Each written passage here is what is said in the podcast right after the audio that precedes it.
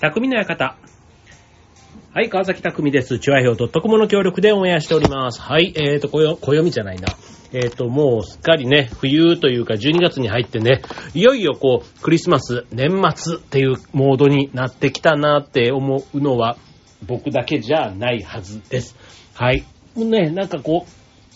う、忘年会はね、こう、やっちゃダメだと言いつつも、こうね、最近の、この、何、雰囲気っていうの？なんか、あの、まだね、会社とか、ああいう、ちゃんとしたね、学校じゃないけど、そういう、ね、こう組織に所属してる人なんかはね、やっぱりそういうところでの大きな会っていうのはまだまだね、難しいのかもしれませんけど、割とこう家族、親戚みたいなところはね、まあ年末に向けてというか年末の規制も含めて、去年はできなかったから今年は、なんていう感じでね、なんかこう少人数の会なんていうのは僕も結構お誘いをいただいておりまして、ね、そうすると、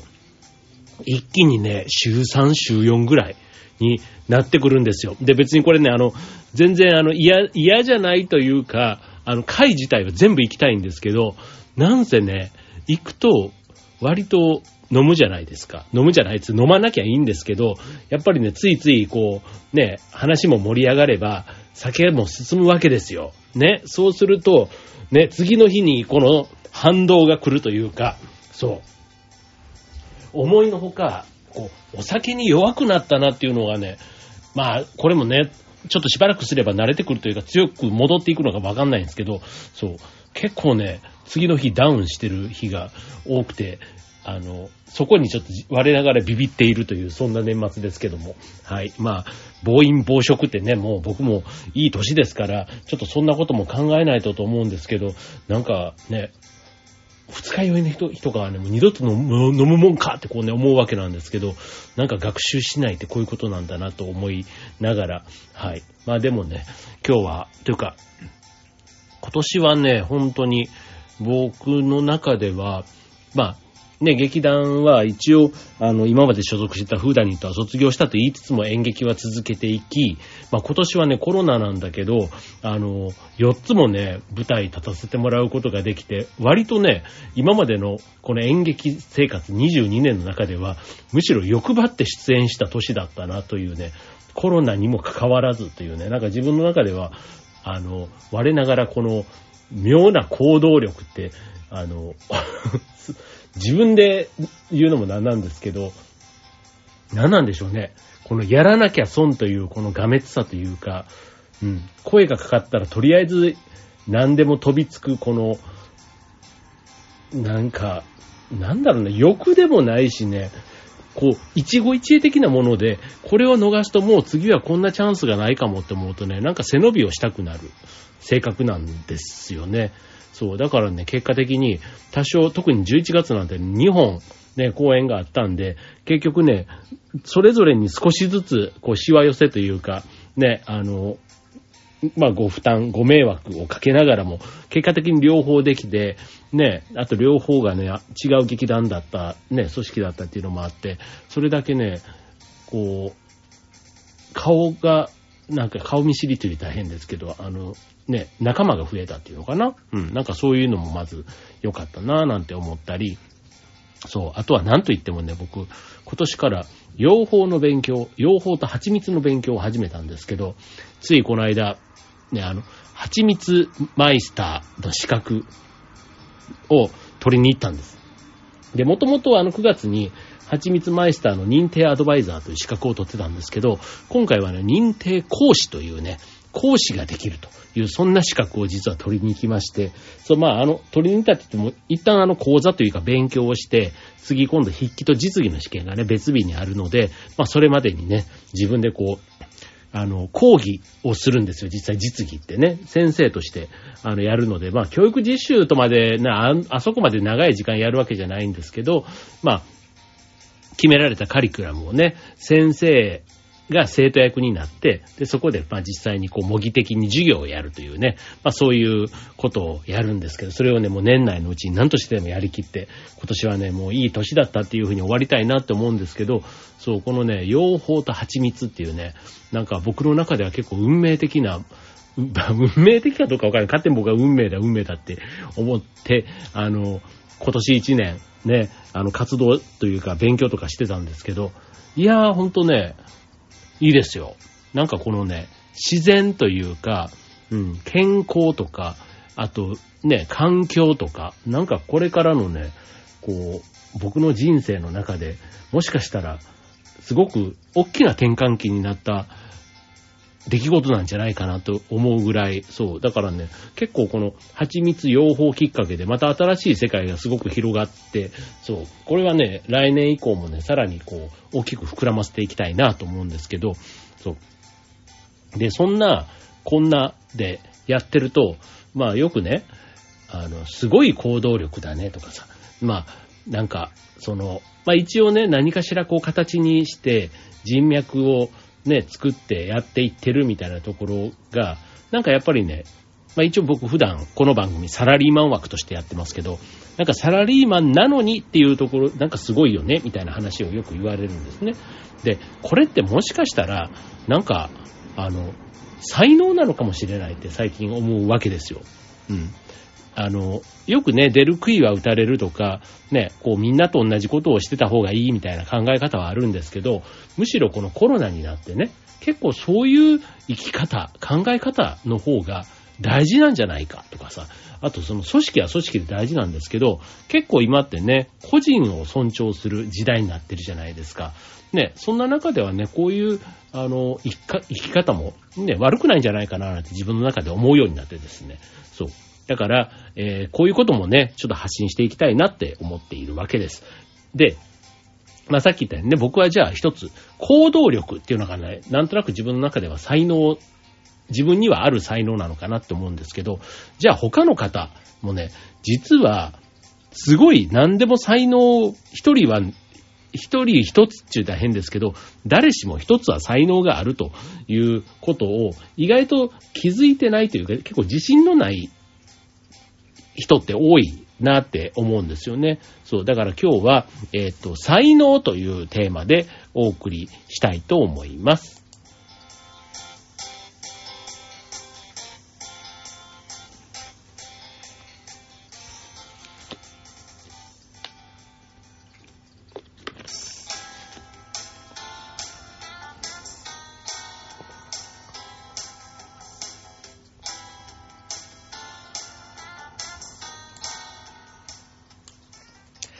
ということで、今週のテーマは才能ということでね、あの、才能は誰しも、ね、一つは持っているというふうに考えた方がいいという考え方なんですけど、あの、まあ、何もね、俺なんて才能なんて何もないよっていうふうにね、卑下してしまう人もいると思いますし、まあ、僕がね、じゃあ、さっきね、行動力があるんだ俺は、なんてね、まあ、自信過剰に言っては見たものの、当然ね、僕より行動力があるとか、あとは天は二物も三物も与えたような、羨ましいなって思うような人は、僕の周りにも山ほどいます。はい。だから、あんまりね、こう手の届かないね、才能に憧れたり、こ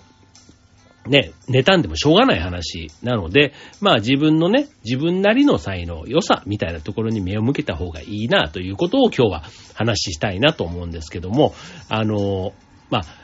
いわゆる分かりやすい才能ってあるじゃないですか。勉強ができるとか、スポーツができるとか、そう。だからそういう才能は、まあそれはそれで、あの、いいわけですよ。だから逆にそういう評価される、人から評価される才能がないと、なんかね、才能がないと思いがちなんですけど、まあ、まず今日は誰でも一つは才能があると、ね、いうふうに考えたときに、自分が普段当たり前のようにしていることが実は才能である可能性もあるということなんですね。だからそう考えたら自分に何か才能があると思っただけで自分のことを少し好きになれるかもしれないと。ね。そう。あの、まあ、自分にね、よくあの、花があるとかないとか、ね。あとは才能、ね、才能って結構花みたいに例えられるところがあると思いますので、まあそういったね、えー、花になる要素、ね、これあの、自分の才能に気づくっていうのがね、意外と、あの、分かってて、あと日本人はね、結構ね、控えめじゃないですか。そう、だからね、こう、脳ある鷹は爪隠す的なね、なんかそういうのがなんか文化にあるというのかな。そう。だから、割とそれを、あの、な、なんちゅうの、こう鼻につくようなね、言い方をするのはやっぱり、っていうのはあるんですけど、ただやっぱりそれがね、才能が溢れて、そうなって結果が出てるんであれば、ね、それをちゃんと周りもね、評価する。ね、自分はそれをちゃんとアピールするっていうこともね、大事なんじゃないかななんて思うんですよね。うん。で、自分の才能ね、もしそれ気づいたら、まあ分かりやすいのは本当にね、スポーツとかね、あと別に音楽とかね、あの、何でも、そういう分かりやすいね、書道とか、ね、芸術の分野でもね、絵を描くとかもあると思うんですけども、あの、才能は気づくと意識的に伸ばすことができる。うん。逆に言うと気づかなければ伸ばせないということになるので、えっ、と、まあ、才能をね、持っているだけでも、持っているだけだと努力しないとね、実を結ばないということなので、えっ、ー、と、才能を持っているからといって、まあ、努力しない。だからあの野球選手ね、一郎選手とかもね、まあ、才能があると言われつつ、やっぱりね、こう、努力っていうところがあって、今の自分をなんてね、そんな言葉もね、あれぐらいすごい人がそうやって言うと、そ努力のね、素晴らしさみたいなところを改めて実感するわけですけども、えー、っと、じゃあ具体的に才能ってね、さっき言った当たり前と思ってるところが才能なんだというとこなんですけど、ざざーっとね、たくさんもう種類があるんですよ。例えば、うーんと、わかりやすいところで言うとね、例えば発想力があるなんていうね、クリエイティブなことをね、思いつく人、ね、新しい商品を作ったとかね、なんかそういうのってね、なんか才能があるっていうのとすごく結びつきやすいと思いますよね。はい。で、それから頭が良い、ね、えー、勉強のね、成績が良いということ。まあ、地頭が良いなんていうところはね、才能とちょっと直結するのかななんていうふうに思いますよね。ただね、再、勉強ができる。ね、偏差値が高いとね、地頭が良いっていうのはね、これね、まあ社会に出てる方、ね、なんとなくイメージつくと思うんですけど、全然違うんですよね。そう、偏差値の勉強がね、すごくできても、やっぱり人とのコミュニケーションがないと、それをね、うまくこう、実践で活かせない。そう。だから結局、机の上で計算してテストを解くのは得意なんだけどっていうね、そういう風な人も、やっぱりたまにはいる。うん。だから、ね、頭がいいけど、コミュニケーションが取れないみたいなところはまたね、この辺のバランスが難しいとこかなと思います。はい、続いて、冷静沈着。ね、これね、あの、今日言ってる才能っていうのは、当然これ全部を持ってる人っていないわけですよ。うん。ただいろんな組織にいろんな人がいて、いろんなね、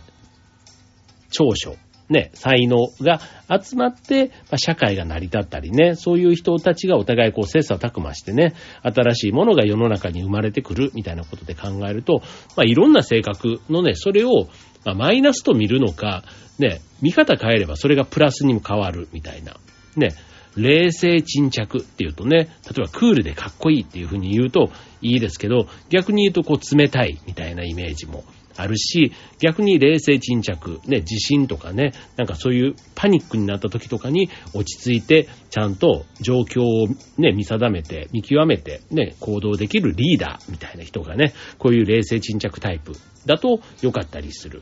一方で、ね、なんか盛り上がりに欠けるというか、冷めているなんていうふうにね、自分がそういうふうになっていることを悩む人ももしかしたらいるのかもしれません。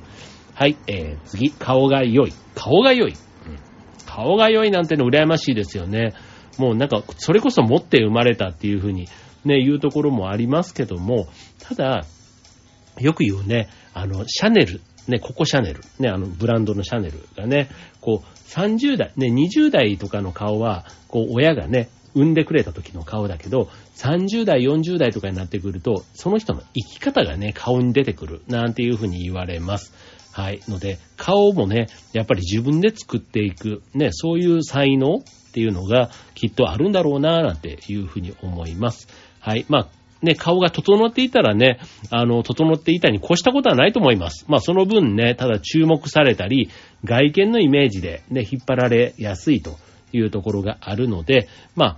良い印象、第一印象が良い、ね、顔に生まれたっていうんであれば、それはそれで一つの才能だというふうに思った方がいいのかもしれません。はい、続いて外国語が話せる。これはね、僕はね、もうクリアできなかったな、結局もう本当に、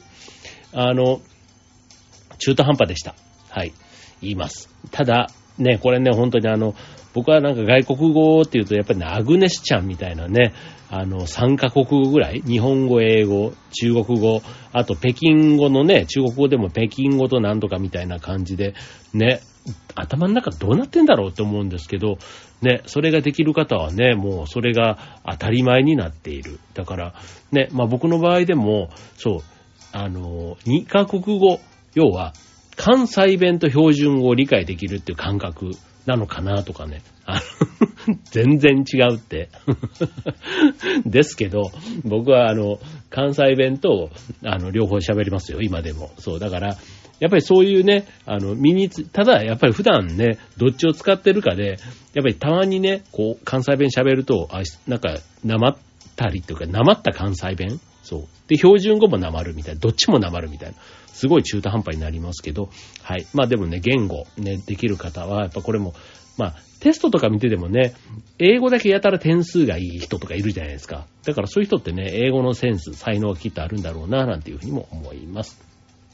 はい。えー、それから、損得感情ができると。ね、なんか損得感情って言うとね、なんか、いやらしいというか、あの、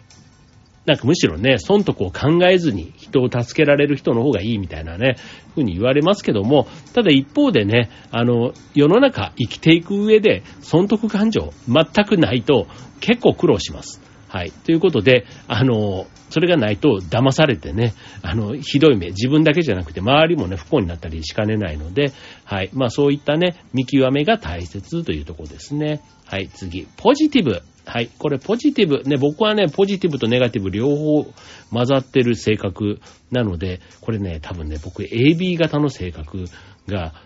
A の時の性格と B との性格と両方混ざった性格で、なんかね、3つの人格とまでは言わないんですけど、なんかね、自分の中でこうね、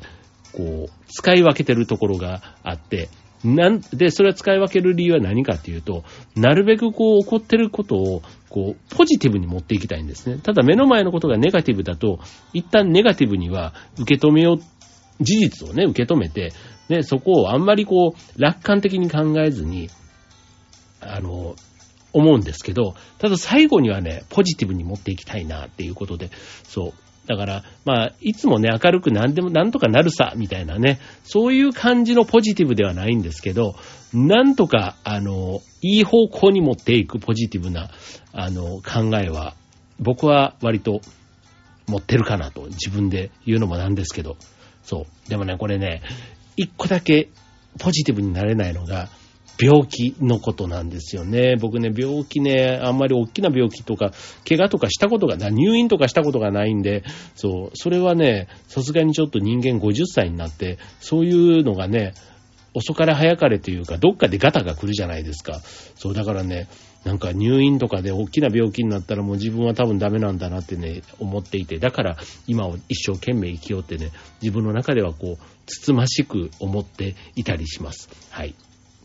まあそこもポジティブっていうことなのかな？うん。はい。続いて機械に強い。ね、機械ね、本当にこれね、まあ僕も10代、20代ぐらいまでは得意な方だったかな。分解とかもしてたりしたし、そう、嫌いじゃなかったです、全然。なんですけどね、なんか30ぐらいになって40、なんか、あの、ビデオデッキみたいなね、ビデオが DVD からブルーレイになり、なんかそういうのにあんまりこう触れなくなってから急に弱くなった。機械って言ったらスマホとパソコンと、ね、なんかそういうのしか触んなくなった途端に、あの、ビデオの録画とかね、なんかああいうのにもすごく疎くなっちゃったなみたいな感じがありますけども、かといってじゃあスマホとかパソコンがすごく詳しいかというとそういうわけでもなくってというとこです。はい。では次、内面の話行ってみましょうか。協調性がある。ね。あの、日本はね、和を尊ぶ、ね、国です。ね、なので、あの、周りの人とね、合わせられる。ね、自己主張ばっかりっていうよりは、ね、周りと合わせられるっていうのが日本人の良さであり、そういうところがちゃんとね、えー、理解できて、ね、発揮できる人っていうのは、まあそういう才能があるということなんでしょう。社会に適応できるということでね。はい。続いて、まあこれもね、あんまり才能っていうのになるかどうかわかんないんですけど、お酒が強い。ね、お酒。ね、これあの、飲めなくて、無理に飲む必要もないんですけど、意外とね、お酒での武勇伝、まあそれがね、あの、酔っ払ってすんげえ、あの、一升瓶2本開けたとか、そういうことだけじゃなくって、こう、お酒をね、こう飲み交わして、こう、難攻不落というかね、交渉ごとを乗り切ったみたいな話なんかも、こう、それこそ昭和時代のね、こう、経営者とかたちの武勇伝とか聞いてると、ね、あったりするように、そう、まあ別にあの、飲めない人が飲むのは大変だけど、飲める人が飲まない場を過ごすことはできると思うんですよね。よっぽどのアル中とかじゃなければ。そう。だから、まあ、できる状態になってるのは、まあ悪くないかなって。うん。なんか、こう、まあ運動でもそうですよ。ね、別に運動をなりわいにしなくても、ね、いざ走れば速いとか、力持ちとか、ね、そういうことはあったに越したことはないなっていうふうには思いますよね。はい。次、トークが面白い。うん、これはね、本当に芸人さんなんか見てて思いますけど、ね、トークはこれ才能ですよね。頭の回転とかね、賢さとかそういうところと全部繋がってくるかなと思うんですけど、これね、あの、さっきの協調性とかにも絡んでくるんですけど、相手を楽しませるというね、そういう気持ちで、えー、逆に、この人と一緒にいたいと思わせられるかどうかというところがとても大事かなと思います。はい。まあ、あの、人間関係でね、よくぶつかってとかっていうんだと、もしかしたら、トークの面白さというよりはなんかね、あの、利害関係ばっかりが、こう、出ちゃってる場合もあるのかもしれませんね。はい、次。えー、上手系でいきましょう。えー、歌が上手。ね、いいですね。これ僕ミュージカルチャレンジした時本当に苦労しましたけど、そういう意味では僕は才能がないなって 思っちゃいました。はい、続いて盛り上げ上手。ね、これもね、さっきのコミュニケーション。ね、社会の中ではね、とてもこういうのできる方、ね、えー、重宝されるんじゃないかなと思います。これ悪いね、言い方というか盛り上げ役というよりはガヤとかね、ピエロみたいなね、そんな感覚で思われがちかもしれませんけども、ただね、人を楽しませることができるというのは、ね、すごくそれ、才能だっていうふうに思っていいと思うんですよね。まあ、性格的なものもありますけども、場合によっては司会業みたいなこともできる人なのかもしれません。はい。続いて、良い声を持っている。うん、良い声。ね、僕もこのね、番組とか、あとね、劇団とかでこうやっていて、まあ、声をね、比較的こう使う機会が多いです。はい。で、声はね、割とね、顔もそうなんですけど、第一印象として印象に残りやすいです。ね、あの、魅力的な、こう、低い声もそうだし、あの、セクシーなハスキーボイス、ね、あと、温かい声とかね、こう、こう読み聞かせとか、ああいう朗読とかね、に向いている誰もがね、認める良い声なんていうのを持ってる人はいいですよね。まあもちろんね、さっきの歌が上手いと一緒ですけども、歌い手さんがね、あの、良い声を持っている、ね、ナレーターさんの声なんかね、本当にいいですよね。はい。続いて、えー、これも、えー、ちょっとじゃあ見た目系の話で、笑顔が素敵。うん。ね、笑顔。ね、これ笑顔ってね、あの、作り笑顔みたいなね、ことだけじゃなくって、本当にね、心の中から、内面からね、まあ、はっきり言うと笑顔が綺麗な人と汚い人がいるっていうことなんですけど、あの、美人だからいい笑顔かっていうとそうじゃないっていうことなんですよ。そう。だから、楽しい思いが感情で、表にちゃんと、だから、よくね、歌を歌うときに、こう、喉で歌うんじゃなくて、体を楽器のようにして歌うっていうのと一緒で、笑顔を作るときに、顔だけで作るんではなくて、こう体全体でね、笑顔を作るというね、そういう自然体、まあ、な状態、うん、なんかそれができるかどうかというところが、まあ、才能と言えるんだろうと思います。はい、続いて、えー、技術的なところの才能、例えば手先が器用とかね、あと絵や字が上手とかね、まあ、こういったのもね、ある程度努力でね、向上するところはあるんですけども、最後はね、こう、それがね、あの、第一人者みたいな形で生き残っていくには、ちょっとね、才能の部分が発揮されるのかもしれません。あと、料理、裁縫とかね、これもそれぞれの分野でね、本を出せたり、テレビに出たり、ね、やっぱりなんか一芸に秀でたみたいなところで、ね、料理とかね、本当に当たり前のような、ね、日常の料理だけだとね、それは才能と言えるのかどうか、でも僕にとってはね、毎日の献立を考えるなんてすごい才能だなって、いつも思っています。はい、ここだけですけども、いつも神さんありがとうございます。とかつって ね、ね、はい、感謝してますよ、本当に。はい。続いて、楽器が弾ける。ね、これもね、すごい、もう僕がさっきのあの、英語とね、楽器。ね、外国語と楽器はね、もうね、結局できなかった。うん。で、あの、なんか、努力が足りないっていうのももちろんそうなんですけど、うん、なんかね、のめり込まなかったなこれは。はい。えー、続いて、絶対音感を持っている。ね、これもすごいよね。僕、本当にあの、ね、この春先、今年のね、ほんとチャレンジの一つ、5月のミュージカルでしたけど、そう、もうね、8ヶ月ぐらい、そう、あの、ボイトレをやって、ね、この、ピアノの音で、ドとかソとかラとかね、一発でわかる、みんなわかるじゃないですか。なんとかシャープとかね、フラットとかね。そう、まあ、鍵盤はね、そんなに多くないから、ね、それをやっぱり耳を鍛えるとそうやってわかるようになるんだ、なんていうのはね、そう、でもね、まあ僕、昔から音楽苦手だったから、まあしょうがないかななんて思うんですけど、まあ、絶対音感、ね、よく聞きますけど、あの、まあ元からね、持っている人はなんかそれは才能なんだなと思うし、努力で身につけられるものなのかどうかわかんないんですけど、ただなんかね、ちょっと持ってる人は羨ましいなって思ったりします。はい。で、えー、あとは、タフとかね。はい。た、筋肉があるとか。筋肉があるとかで、これ才能かってなるんですけど、あの、筋肉がつきやすいみたいな体質的なもの。ね、それは才能にちょっと近いかもしれませんよね。はい。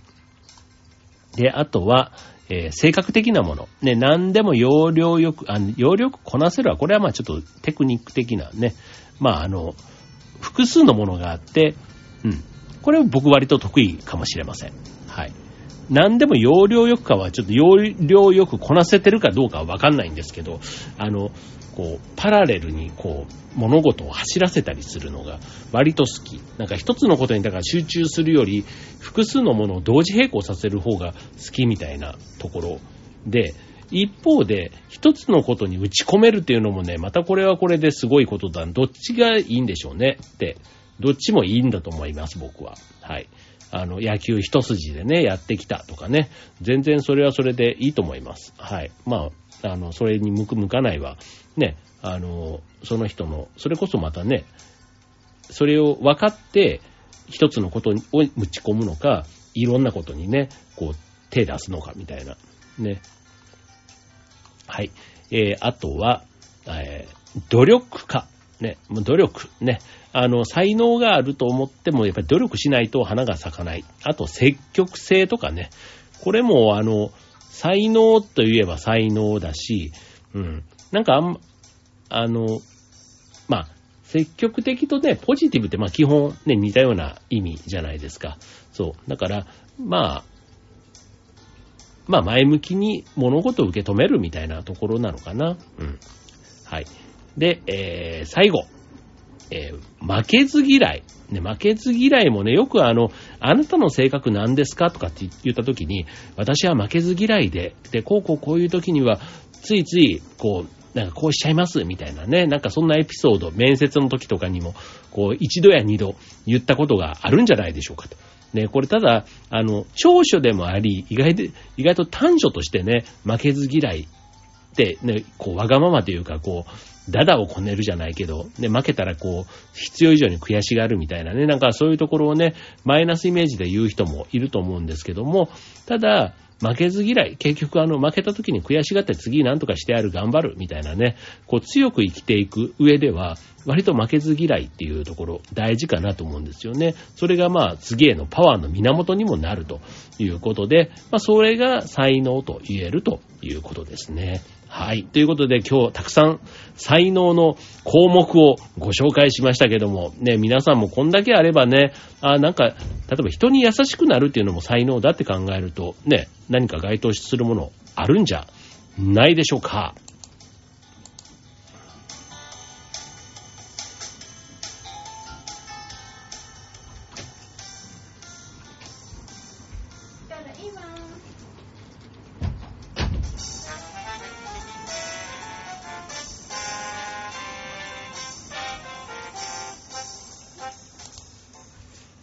はい、ということで、えー、今春匠の館はこれで、えー、なんですけど、さっきちょっとね、ただいまって声が聞こえたかもしれませんけど、まあそれは良しとしまして、はい、まあ今週、えー、才能テーマにお送りしましたが、ね、あの、やっぱり才能があるって自分の中で思い込むって結構大事だなと思うんですよね。そう。で、そうするとね、こう、うん、思い込みって割と自己暗示っていうの、うん、で、自分にはこういう才能があるんだって信じて、こう、打ち込む、頑張るって、ね、やっぱりなんか成功してる人、うまくいった人って、こう、例えばバンドを組んでね、こう売れるまでずっと頑張ったとかね、こう、いるじゃないですか。うん。だから、そういう、結局、自分を信じて頑張ったみたいなね、そういうことを継続させられる才能とかっていうことなのかなとも思いますし、うん。まあ、ね、意外と自分じゃ気づかないけど、人に気づかせてもらうみたいなものもあると思うんですよね。うん。なんか自信がないってこう落ち込んでた時に、いやいや、お前こうだよ。ね、こういうところいいとこ、ね、あるじゃんとかさ、そうやって言ってくれる友達とかがいたら、ああ、そうなんだって自分ではあんまりそこって、ね、あの、長所というか、ね、才能とか思ったことがないけど、意外とそんな風に人からは見えてるんだ、なんていうことで、ね、自信につながったりすることもあるかと思いますので、はい。まあね、これあの、今12月に入りまして、またね、今年1年はこうだった、ああだったとかね、結構1年を振り返るね、番組なんかも、テレビなんかも多いと思うんですけども、あの、年が変わったら、またね、新年、来年は今年1年、ね、どうしようかみたいなことをね、考えたり、ね、去年はそれこそ初詣すらもね、なんかろくに行かずにね、今年も2021年も間もなく終わっていこうとしますけども、ね、なんか来年もね、いい年にしたいなと思っておりますけども、まだね、12月始まったばっかりですけどね、はい、えー、まあなんかいろいろ気になることはありますけども、はい、ちょっと例年、去年よりは少なくとも、あの、いい12月になるんじゃないかな。ね、クリスマスもね、あって、ちょっとクリスマスらしいことは全然まだ予定はないんですけど、はい。去年よりは楽しみたいなと思っています。はい。ということで今週の匠の館、ここまで。バイバーイ。